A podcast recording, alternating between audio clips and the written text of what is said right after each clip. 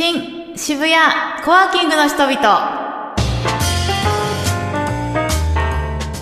こんにちは、モブスタッフのまきです。渋谷にあるコワーキングスペース、クリエイティブラウンズモブにて、モブメンバーをゲストに迎えておしゃべりする番組、新渋谷コワーキングの人々。今回のゲストは、テレビ業界歴39年を超える現役テレビディレクターの田中徹さんにお越しいただきました。どうも、こんにちは、田中さん。はい、じゃあちょっと軽くはいご紹介を。そうですね、えー、と今、まあ、近所のトレビアンユニオンという会社で仕事をしてますけどで、えーまあ、テレビに入って、まあ、実質、まあ、39年目ですかねでもともとは映画を志していたりなんかしてましたけどいろいろこうずりあちこち行きながら最終的には今テレビアンユニオンというところで番組を作ってます。はいはいありがとうございます。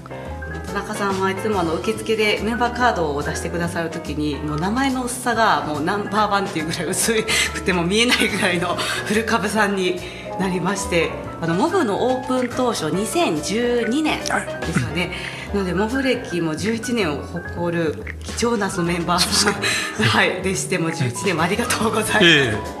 えはい、今日もどうぞよろしくお願いいたします。よろしくお願いします。はい、じゃああのこの番組はですねゲストの方にいろいろと質問をぶつけて答えていただくという番組構成にはい。なっておりまして、もうちょっと聞きたいことがいっぱいということで私の方であのたくさんちょっと用意してきましたので、はい。早速どんどん質問にはい。入らせていきたい,、い、ただきたいなと思います。まずあのテンポよく答えていただきながら気になるところを、はい。ちょっと深掘りすしていくスタイルでやっていければと思います。はい、じゃあ最初の質問ですが、モブは何用の場所？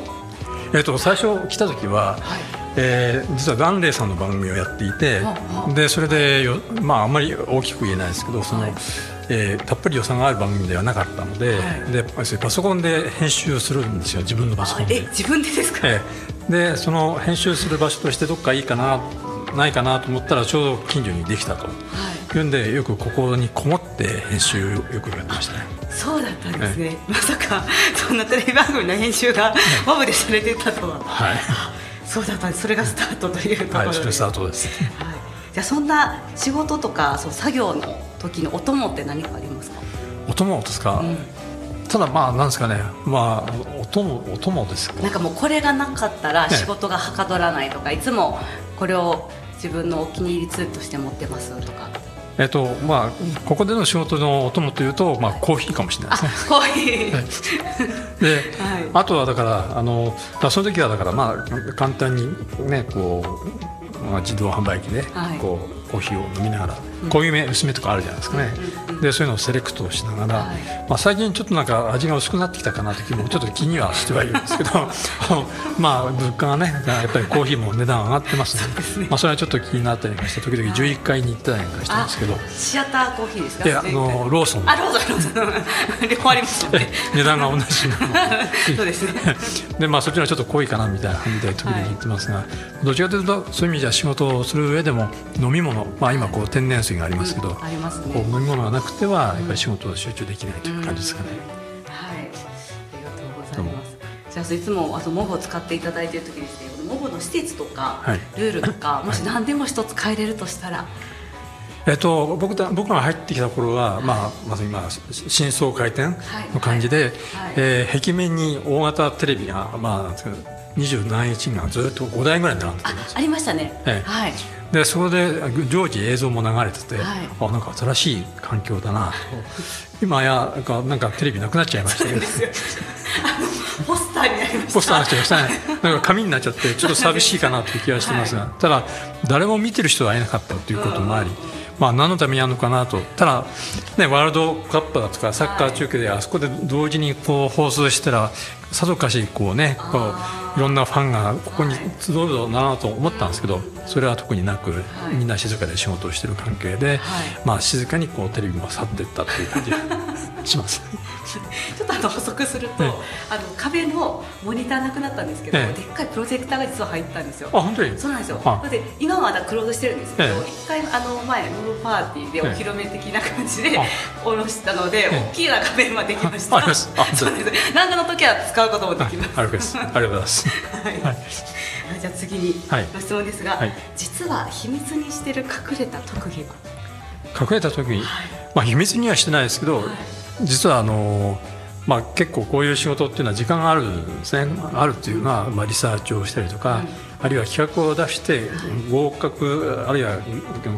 不合格の通知をくれるまで1か月2か月待たなきゃいけないというようなことなんで,、ええ、でそういう時に何やってるかというと実は焼き物を作ってるんですよ。焼き陶芸陶芸ですね。あそうなんですね、ええでまああのまあもともと親父が焼き物をやってたということもあって、はでただ親父志仲間で、まあまあ、倒れてしまったということもあり、まあ、その思いもあって、まあ、ちょっとその親父をこう振り返るということもあってこう昔々親父が若い頃通ってた陶芸教室にこっそり通ってるという感じですか。えー、それもなんか週毎週とかっていう感じで通ってるんですか？えっと、そこではねあの、えー水木金たっぷりコースっていうのが夜あって。すごくたっぷりコース。夜夜だけですけどね、はい。だから時間がある時は行けるし、あはい。のロケに入ったり編集が入っちゃうと全く行けなくなるんですけど、まあ行けるなという時はそこに、まあ、そこでこもって、えー焼き物というのをやりながら。で、えー前も一度こちらのスタッフに「あできたよ」とかいうのを一回見せたことがあるんですけど、はい。まあ、そんなことをやりつつ、まあ、それはあのこっそりやってますね。初めて知りましたそんだけのすごいね。いっぱいご自宅には焼き物たちが 劇団のいものがやそそんなにないですよ。あそうんなんですかじゃあちょっとまさかの陶芸をはい。装備でされてるとは、はい、じゃあちょっと次バンバンはいにいきます、はい。一日だけ誰かと入れ替われるなら。あ一日だけ？はい、えー誰にでもなれる。あ本当。ななかなかあれですよね、えーまあ、いろんな人になりなりたいなということはあるんですよやっぱりね。うん。やっぱり仕事上ね。いろんな人にだってお会いされますもんね。いうか、まあ、ももしこういうこの人になったらいどどんなことだったのかなとかね、そういういろんな境遇でいろんなこう偉人もあれば、まあ、変人もいるかもしれないですけど そういう達人もいればそういう人たちにもしなり変わったらあのどんなに面白いことあるいはどんな辛いことを体験できるかなと思うことは時々ありますけどね。えー今特にこの人になりたいっていうのはないんですけど、ただまあやっぱり、えーまあ、近々えっ、とまああの明後日かな、あのえー茶碗を作るんですよ。はい、ええ焼き物教室で。焼き物の、はい。でそれが、えー特別講座というやつに入って、でそれで、えーなんていうのあの、京都の昔の風の焼き物を作ると。でそういう昔風の作るものだったら例えば織部だったらどんなことを作ったかなとかあるいは利休だったらどんな作っただろうなっていうのは今ちょっとだけなりたいなと思ってますけどね。もしなんか降臨して作れたら楽しそうですねまあそうですね。ただまあこの結局あの織部も利休も殺されちゃいます。まあだから別に最後までずっとなりきろうとは思ってないですけど。はい。でもそういうなんか頭に妄想を抱きながらでも作ってると ちょってといつもと違う発想がねあ出てきそうかもしれないで。すねはい。じゃああのディレクターさんということで、はい。好きなテレビ番組は、まあ、今のものでも昔のものでも何でもええ。大丈夫ですよ、ありますか？これ昔実ははい。TBS のテレビの受験を受けたことあるんですよ。はい。でそれで、えーあの3人対3人の集団面接で,、はいでそれで、まあ、あ TBS と言っちゃいけないかもしれないですけど あのそれで「はい。田中さんは何が好きですか?」って言ったら、はい。アラビアのローレンス」って答えたんですね。はい。映画なんですけど、はい。そしたらあの面接してる、まあ、女性の担当もプロデューサー、まあ、キャリアがあるから「はい。あ古臭いですね」って言ったんですよ。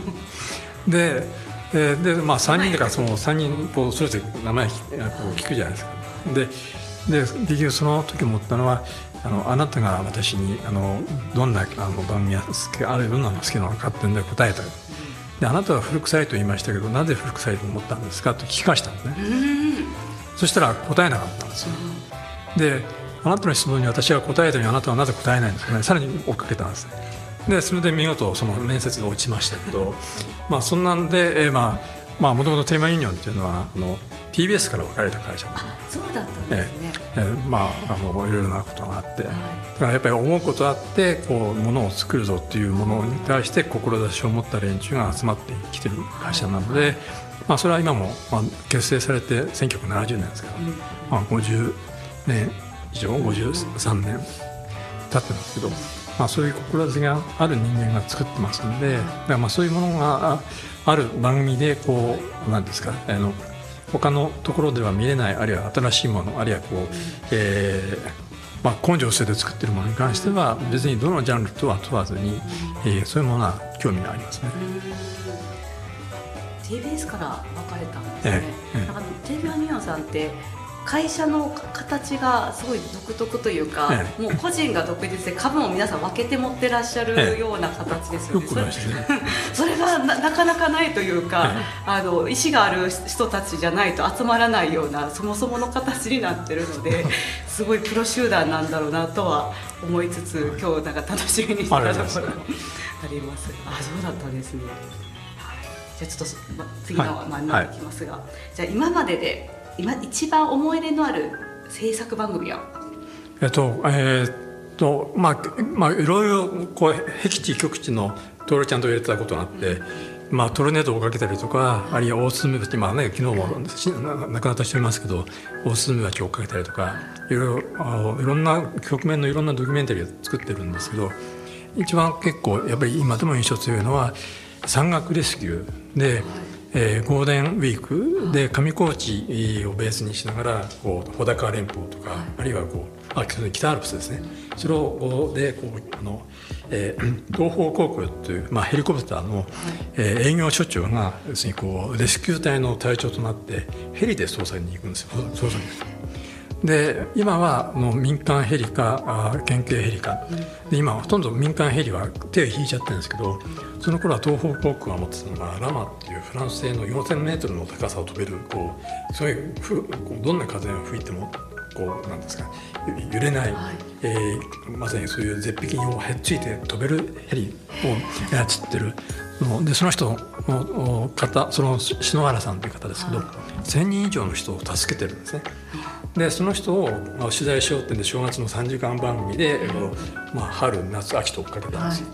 で 5, 月の7日かなあの、ちょうどこう、えーゴールデンウィークの、まあ、たまたま休みの日の最後の日にやっぱり56件そうその遭難が起きるわけですね。あやっぱ大型連休に起きやすい起きます起きます起きます。で、まあ、僕たちはチームを組んで上高地にいる人ああと、えー、唐沢にいる人あるいはあの穂高岳山荘にいる人、まあ、3, 3人ぐらいにチームを分けて、で、えーまあ、あのずっと張り付いて、まあ、ずっとヘリには乗れない時があるんで、まあ、決まりの時は乗ってもらって。でその56件のその遭難レスキューをまさにこう全部撮影を終えたんですね。で撮影を終えて夕方を終えてその篠原さんが「いや今日は大変でしたね」ででこういう非常にこう危険な命かけるような人を救助するそのあの支えてるこう篠原さんの思いっていうのはどうやってこの困難を乗り越えるんですか、まあ、いろんな危険をさらされてますからでそしたら彼は空を見ながらあのアルプスの山を見ながら「いや気合ですよ。気合だけですよ」とかね。ですごい男気のあるかっこいい人。でで、まあ、その人の取材してる中であの自宅の近くが松本あ、まあ、あのあの安曇野の方にあるんですけど自宅あああ、まあ、で松本松本に近いですけどねでそこの近くので、うんあの平地にヘリが時々置いてあって。はいであの彼はまあ自宅からすぐに乗ってレスキューに行けるという時にたまたまか、まあ、彼の家にへあの張り付いてたのが連絡が入ってきてで、えー、あの八ヶ岳で、えーあのあえーそうそうそうなの。で雨降ってるんですね。はいで雨降ってるんでやっぱり飛べないんですよやっぱり。あ視界が悪くなる近いし、ってえいうえで完全に雲に覆われちゃってるんでであのレスキュー要請レスキュー要請という無線が来るんですけど「すいません今日今は飛べません」とか言ってでそういう状態でまあ辛い思いも彼も助けたいんだけどいけないという状態も取りながら。である日「今日は休みです」とか言って「篠原さん今日は休みあ明日は休みです」とか言って「じゃあ僕たちもちょっと休みを兼ねて、えー、実景を撮りに行ってますと、はい、でで、まあ、奥穂高の山頂で撮影をしてたんですね、はい、景色を。そしたら篠原さん一家、まあ、子供3人奥さん連れて5人上がってくるんですたまたま。えヘリコプターで上がってくる？いやあの歩いて 歩いて。でで家族でそうやってこう山を見に、はい、こう遊びに来てるんですね。でたまたましかも山頂で会っちゃったわけですよ。で、えー、なんかこ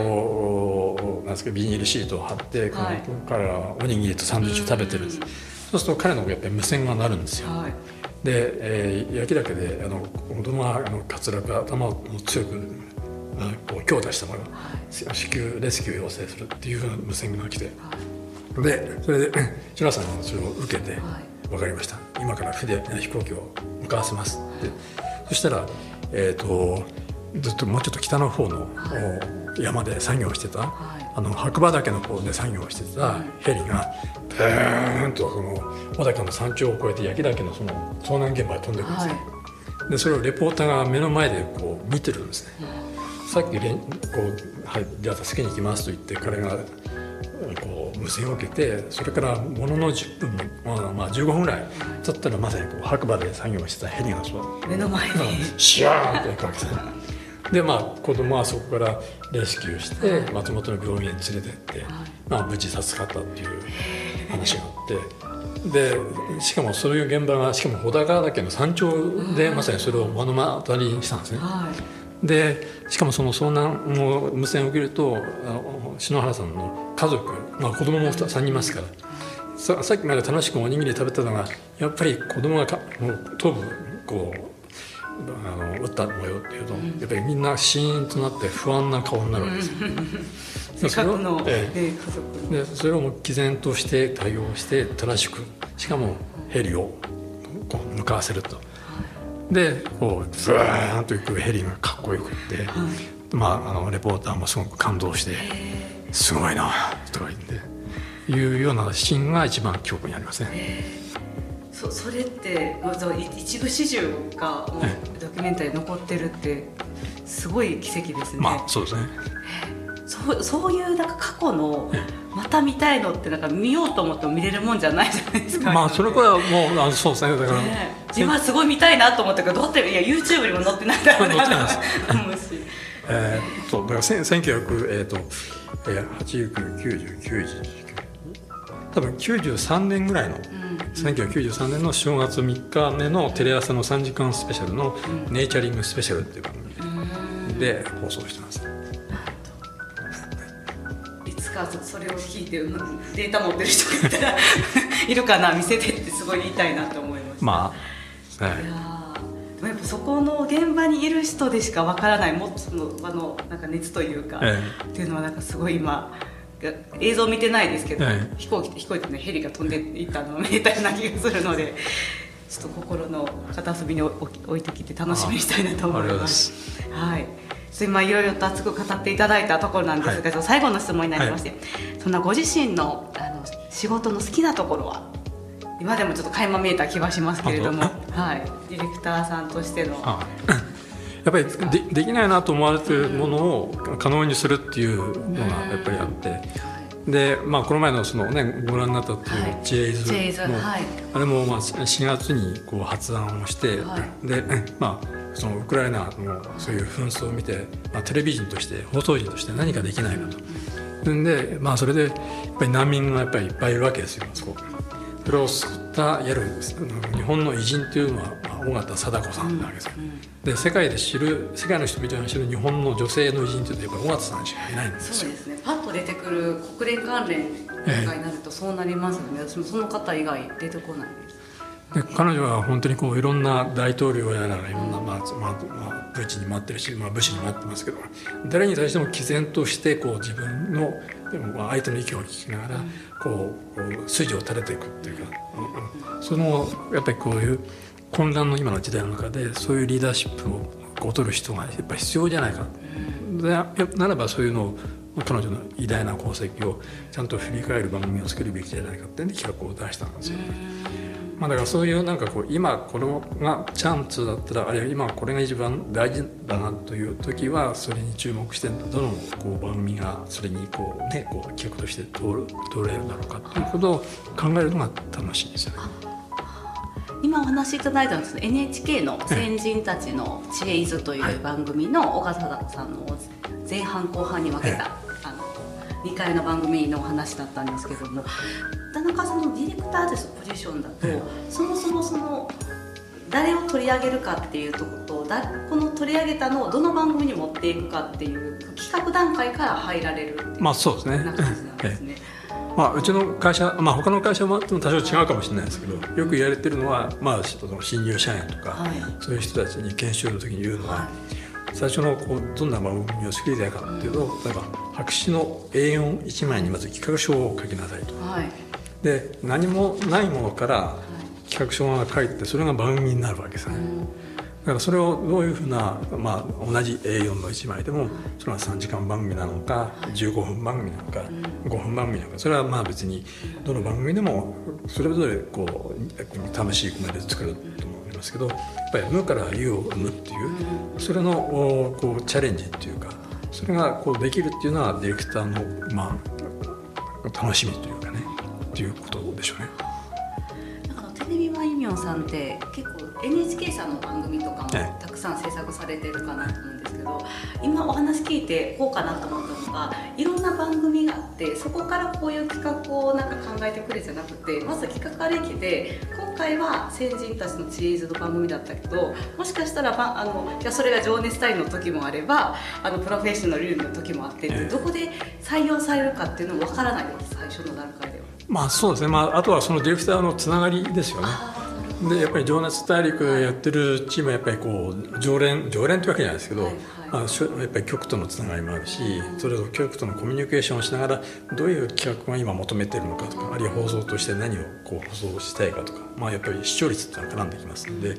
それにこう今こう視聴者にこうビビッドに反応できるような、あそういうテーマをやっぱりそれなりにやっぱり探すわけですよ。だからそういう意味では NHK の番組もまあ多少近いかもしれないけどちょっとやっぱり民放とはちょっと違うところがあるんですよね。であとまた、うん、あとそのディレクターあるいはプロデューサーが関わってる番組、あるいは関わってるこう人間関係はい。決めてどこなら出せるかなと。あー。であとはだからそういう一般の企画公募っていうのはやっぱり会社にあってで NHK でこういう募集かけてますよとかあるいはこういう特番で募集かけてますよっていう時に、まあ、あの企画を出して。で通れば通るし通らなかったら、まあ、ボツになるという、まあ、それを通していくっていうのがやっぱりこの、まあ、作り手のねこうポジションというかっていうところですよね。岡田さんの番組見た時にその一緒に昔岡田さんの働いてた海外の方がええ。オンラインのインタビューをあの画面越しにされてたんですがああいう人もあの昔誰が一緒に働いてたかみたいのを探してアポを取ってインタビューするのも田中さんのお仕事っていうかあのや役割みたいなんですか？えっとそこはリサーチャーも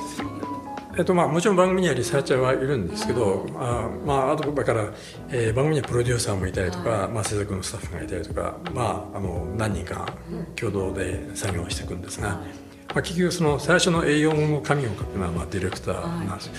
でえでそこで例えば「知恵は何?」とか、前編だったら「知恵は何?」と2つ書くわけですね。はい後編だったら知恵何と2つ書くわけです。でそれはただその今度それを書いて局内で通さなきゃいけないっていうのももちろんあるのででその中でやっぱりこうやっぱりベベテランのプロデューサーの意見を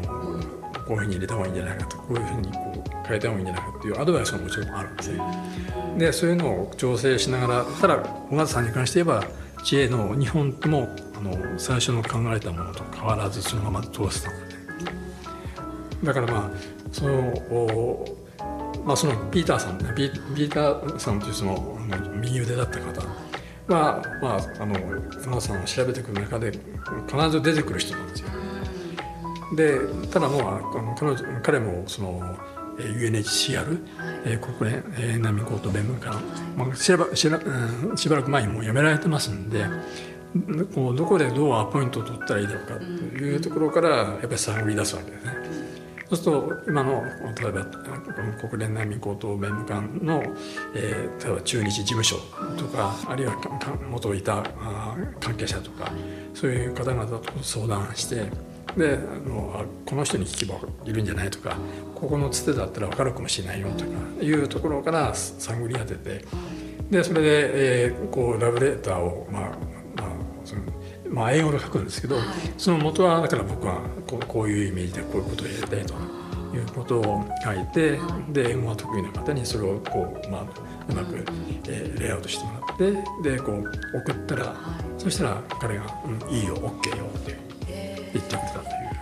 あそういう流れだったんですね。ええ、でもその全てはこの A41 枚から始まってて、え、でそこからその発生していて調べてたら出てきた、あの方がインタビューにつながったりっていうところで、私はもうあれですね全てはこの最初の企画書で決まってるっていう感じなんですね。まあ、これもね、栄養一枚です、ね、そうですね、今目の前に台本が私たちの、なんとか流れがありますけども。でも映画監督さんみたいですよね。最初にその構想があって大元があってあとはその枝葉のところを誰にどうしてもらうかとかっていう全部指揮を取りながら決めていってとかっていうところで。まあ多少ねその番組によっても多少違うと思うんですよ。はい、その最後一人がディレクターがやる場合と、はい、複数のディレクターがからから絡む場合いくつか見たらそのディレクターのお名前が一人の時もあればなんか10人ぐらいいるのもあるんだなと思って。ええ結構いろんな形があるんです、ね、ありますだからまあ例えば1時間まあ民放で言えば例えば1時間番組でででしかもこういろんな取材とバラエティーとかスタジオトークショーもあったりそのいろんなシチュエーションが分かれたりとか。でそれのシチュエーションに合わせて例えば一つの番組でテーマが3つあると、そしたら3つのディレクターに分けて作ったりとか。それとスタジオトークはそれを取りまとめるもう一人のスタジオのディレクターがいてで最終的にそれを取りまとめていく総合演出みたいなことそういう複数の人間で噛む場合もあったりするんですね。まあ、一もう一つ一つの番組が全然違うような形になってるってことなんですね。えー、数ある企画書を書き続けてきたと思うんですけど あの田中流みたいなのあるんですか？ここれをいうふうにしたらもうあの自分の得意分野だみたいなとこだったりいやそれは特にないですけど、えただやっぱり自分が見たいなっていうものを企画で考えますね。だからまあずっと去年から出してまだずっとペンディングで、い、ろいろこう試行錯誤まあ局に出してるんで、はい、OK が出るかでどうかわかんないですけど、まあそういうあの去年だったら「トップガン」という映画が話題になったじゃないですか、マーベリック。であれをもし日本で、えー、あるやってるチームはないかなっていうんでそれを調べたりとか、まあ、そういうこう今こう自分がテレビ見たり映画見てこれ面白いなっていうものはじゃあテレビメディアでやってないんだったらそれなんかできないかなとこう提案したりとか、まあやっぱりだからそういう今の世像を見ながらっていうのがありますよね。じゃあその中で自分の興味と合うところをどんどん深掘っていく、ええ、ですね。あの経歴というか会社のホームページも拝見したりしてた中で、なんかリサーチャーの鬼みたいな感じの紹介をされてた記憶が あるんですけどなんかそこまで言われるってよっぽどな行動力がないとあの言われないなと思って調べるんだったらもう徹底的に他の人が持ってない情報までつかみに行くみたいな感じのなんか自分の中のななんでしょうね調べることに対する姿勢というかこだわりみたいなのが終わりなんですか？そこにも書いてあったかもしれませんけど、は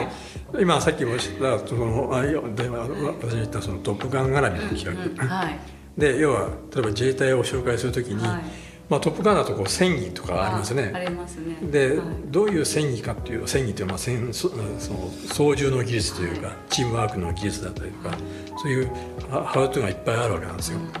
例えば3機が飛ぶの時にどういうフォーメーションでどう飛んで,、でどういうふうにこう展開していくかっていうのはそれぞれいろいろな名前がついててでそれがそれを紹介している文献っていうのはほとんどないんですよね。専門書ですもんねそうなっちゃうと。で国会図書館にもないし、はい、こうもちろんだから、えー、どこに行けば何かないかなというんでこれはきっと防衛大学の図書館にあるんじゃないかと。で防衛大学に電話をしたら「い。や一般の人は入れませんよ」えー、でただ、まあ、しつこく聞いたらその例えば公立の図書館で紹介状があればそれを見て判断はしますと。いうんで早速渋谷区立の中央図書館の館長さんに相談して「ですみません、まあ、あのこれこれこういう意図でこういうのを調べたいと。であの推薦状書いてくれますかってんで「あのはい書きます」とか言って。でそれで送ったらあの「じゃあいいですよ」ってね日程を調整してあので三浦半島の先っちょにある防衛大学の図書館あ防衛大学にあるんですけどその図書館に行ってまあ一日こもってこうこう自衛隊絡みのその一般公開されてない資料をいろいろ漁ってでそれで例えばそういう戦争戦技の技術をこう研究しているチームっていうのはこう自衛隊でいくつかあるのかと。でそれを3つ4つ探し出してでそれで一丸のこう、えー航空幕僚の広報担当者に会ってこの中でテレビで取材できるのはどれですか？うまあそれできないものもあるかもしれない。そうですね。極秘の何かが。そしたらこのうちのこれならできるかもしれない、うんじゃあこれならっていうのはじゃあまあできるだろう、まあ、できるかだろうというふうなことを踏まえて企画書を書いたんですねまあ今審査中でありますけど。じゃあそもう国が絡んでるから、あの国が OK っていうのが出たらえっと、それはとりあえずはだから今度あのあの要するに、えーまあ、渋谷の某局ですけどね、はいそそこに企画を出しててでそれが、まあまあ、要するに特番なので、えーやっぱり予算がかかると。でまあ他にもいろんな企画が当然上がってますのででそどれが通るかわからないと、でももし通ったらあのそれが実現してくると諦めないところが素晴らしいですよね。普通だったら調べてなかったらもうあのこれは情報ないんだで諦めるところを紹介状書いてもらって防衛隊の図書館まで行く。でそこの多分もう田中さんしか調べてない情報なので、まあそれはそれだけ番組としての価値もね高くなると思いますちょっと通ることをちょっと祈るしか私はできないですけどまあ、多分そういう航空幕僚でこう、えーまあ、なん資料を集めてなんとか飛行隊なんとか飛行隊とかあります。でこその中でその雑誌とかいわゆる、えー出版で出てる書物で出てる公開されてるのはこれこれこれあると。でそのうちの中で映像化できるものはどれですかと、テレビのキャメラ入ってどれですかっていうところでこれならっていうふうに言われたんで、まあ、まあまあうまくすれば、まあ局が OK 出ればその紹介する可能性は高いですいや。本当ですね。いやでもなんかなんか聞いてる限りいけそうな気が勝手にしてますけど。楽しみです。ちょっとそれあのもし放送決まったら教えてください。楽しみにはい拝見したいと思います、はい、いろいろとお話を、はい、伺ってきましたがあっという間にちょっとエンディングの、ははいいお時間となりました。田中さん今日はお付き合いいただきましてありがとうございました、どうもありがとうございました。はい、ちょっと急にラジオどうですかってお誘いをいただきさせてもらいましたが実際に今日お話ししてみていかがでしたかラジオ。いやあのあの、まあまあ、今年ですよ。去年だけど「波を聞いてくれ」っていう、テレ朝の深夜の番組はい。やってたんですよ、はい。毎週金曜日。で、えー結構面白いなとラジオはね、っていうのがあって。はいででそのあこういう番組面白いんだなと思っていたらまさにお声がけをされたんでこうやって作ってんだなっていうのをあのリアル体験できて楽しかったです。あの全然こう手手作り感満載のその本場の ラジオ収録室とかでないんですけどもここからスタートしてそうみんなに楽しいあのここはですね収録した後にまず隣のええ。あのユーティリティで流してるんですよ。あ。ほんで今日も流れてるんですけどそこで流した後にあの Spotify とかっていうところでも聞けたりするのでぜひぜひ楽しみにはい、私は今日はあの最初最初は途中でお話しいただいてたあのドキュメンタリーでその山岳のあの